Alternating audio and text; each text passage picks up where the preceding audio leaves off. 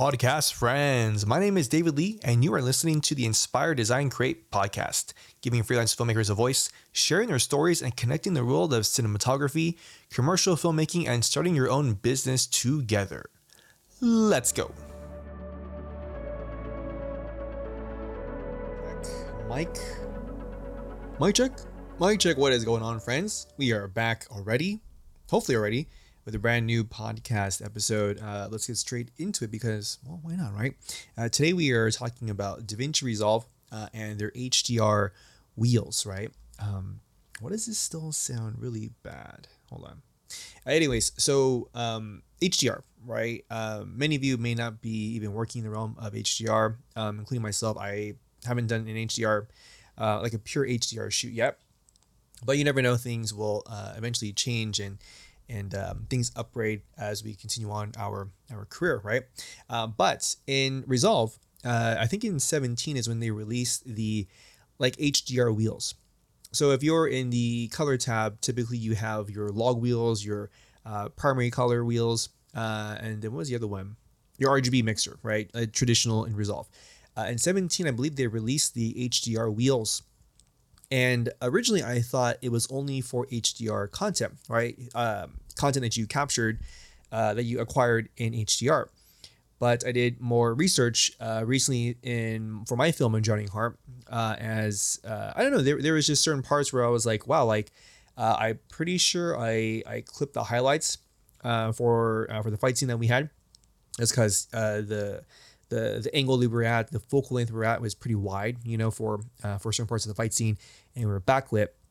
Long story short, um, I thought I had clipped it uh, based on false color and based upon what I knew the uh, how how much I know the Komodo sensor.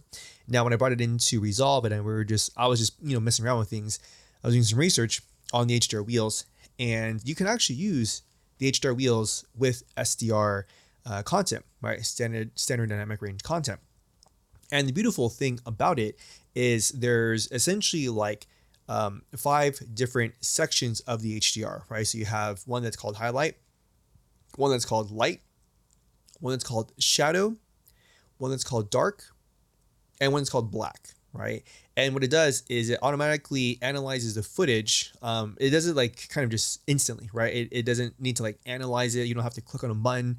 You don't need to, you know, control or select all your clips and, and hit some button to analyze all the footage. It just kind of knows what it what is a highlight, what is what is considered light. Light, I want to say, is like if you were to go with like the IRE scale, right? A highlight would essentially be anything over, you know, again, this is just rough estimates, right? Anything over like 90 IRE is what it'll designate as like a highlight. Right, Anything light is typically your like quote unquote middle grade, depending on how you expose for middle grade, whether that's like 68 IRE or 75 IRE, right? Essentially, it's like your your mid tones, quote, right? Mid tones, open quote. Wait, what is it? Open quote, mid tones, close quote, right? And then you have uh, shadow, dark, and then black, right? Black is is um, I haven't uh, really understood what, what what it denotes as black because nothing registers as black for me in any of the footage that I, um, I've put into Resolve. Um, but shadow and dark do, right? Dark is like your 5 IRE, 10 IRE. It's it's pretty much down there, right? At the bottom of the IRE spectrum. Your shadow is like, you know, anything above 10, 10 IRE into like low mid 20 IRE, right? And so uh, it, it's cool when you when you when you are in the HDR wheels there's like a there's like a little button if you if you hold it down, it'll automatically highlight. Uh, it'll like gray out certain sections and it'll highlight areas that it denotes as a highlight, a light, um, a shadow or dark area, right? And then you can actually remap what you want Resolve to analyze as your highlight area, your light area slash midtone, uh, your dark area, and your shadow area, right? So that way you can you can manipulate where along the spectrum your dynamic range is being mapped. And you know, how, how is this important for us, right? So uh, one of it's one of two things, right? One is when it comes to highlight recovery, it's uh, similar, not exactly the same as when you're shooting with like the Blackmagic cameras, right? They have that highlight recovery option uh, when you're shooting in Blackmagic RAW. For this one, uh, I've been able to pull back like almost half a stop to close to a full stop in the highlight section, right? Which is pretty fucking awesome, right? One, I am recording in um, in Redcode RAW, so there is a lot of data there to be able to pull from.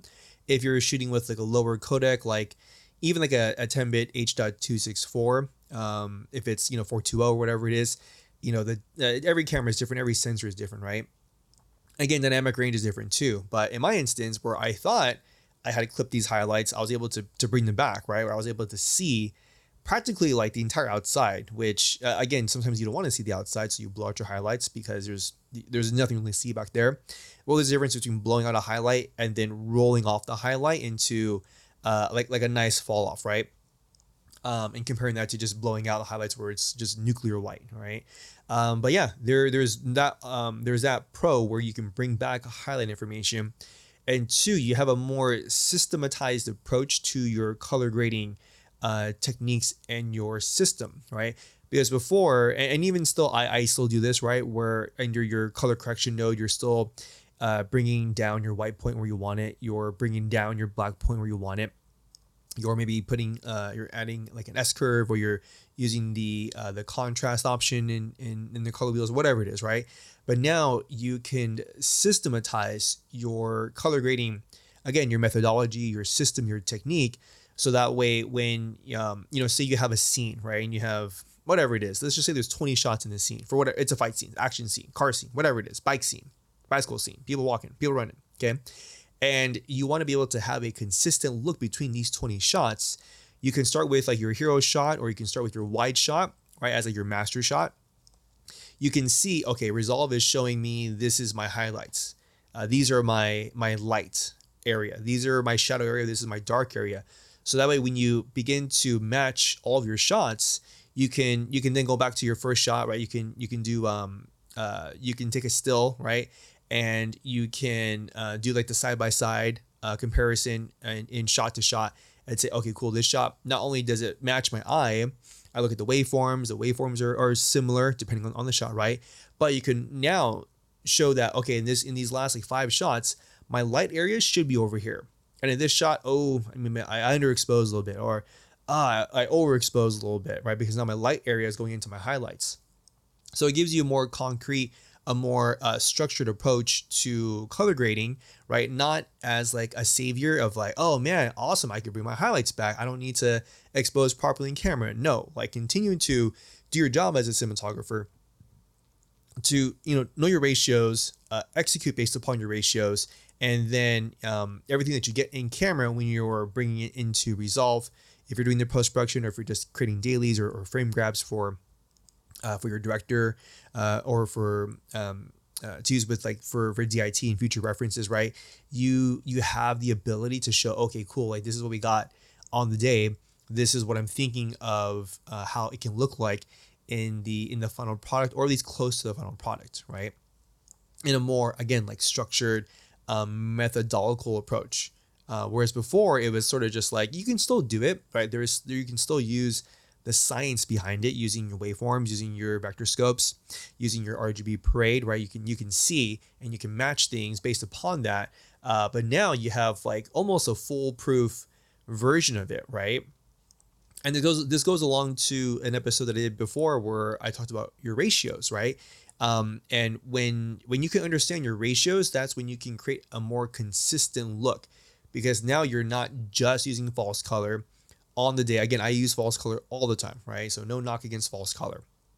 Um, but sometimes it can be, um, you know, it, you're you're at hour eight, hour nine, hour ten, and sometimes you're just like, I, you know, I don't, I don't have. You're looking at your false color. You're like, oh fuck, I don't remember the last two scenes we did. I, I this looks sort of like the same mid tone area that I was getting before. You know, whatever. Let's just keep going. Right now, when you when you use a light meter, when you're getting down your ratios, you can consistently know that hey, these last two scenes, I don't need to guess. I know that my uh, my background, I was at like like a, a T8, and then my foreground, I'm about you know like like a five six, okay, or like a five six eight split. And again, that's that helps you to keep things consistent. With the HDR wheels, it's the same thing. It helps you to keep a consistent look across multiple scenes, multiple shots, right? Um, again, say you're on a shoot that's like a couple days long uh, I, I don't know about you, But for me, I'm not gonna remember any of that shit, right? That's why I have to like write things down or take photos so I can remember things.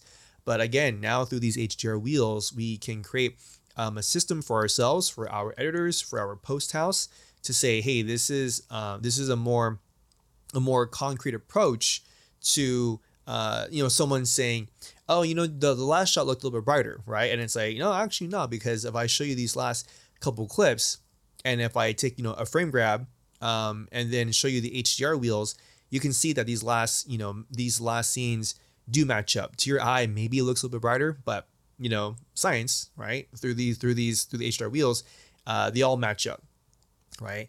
Now you have to take that with a grain of salt. Sometimes you just have to kind of go with the flow of things. You have to um, be open minded, right, to certain things where um, a director or producer might just want a certain shot you know darker or brighter right let's be honest right most of the time they want a fucking brighter right and so at least you can say to yourself cool like you know whatever you whatever you like whatever floats your boat whatever your taste is we'll make that happen you just have the awareness and the information to know that you know you are correct in that in the regards that this is a consistent look if that is uh, that is the goal right? Uh, now uh, resolve i believe the hdr wheels are in the free version and in the studio version. Uh, i had the studio version so uh, again you can try it out in just the uh, the free version of resolve. I don't know if it's like limited in any way. Um, hopefully not but i do believe it is in the free version of resolve uh, and I believe it is. Uh, I believe they implemented it in like some some iteration of version 17. Right now they are on uh, version 18, 18 something. I don't know. There's a new one. It seems like Resolve has a new version out like every month. Uh, I try not to update it every month just because you know stuff breaks or stuff changes and you didn't want it to change and all kind of stuff. So, anyways, go check that out. Uh, Resolve is my primary um, NLE. I use it for editing. Use it for sound mixing color grading obviously um, and you know these days i, I don't really touch post-production. I, I made that sort of a choice on my own. Um, have i lost out on on income because of that? Yes but at the same time uh, my quality of life has risen right? So it's a give and take right? It's like you know do i want to make an extra couple thousand dollars a year? Awesome but i'd rather do that being on set or in other ways right? Not to say like other ways is like some weird shit but i don't know. Hopefully not. Fuck uh, but yeah, I would I would rather be on set or you know uh, allocate my time and resources and income not in post production because um, I, I, really dislike post production. I really do. It, it's it's I did it for years when I was starting out.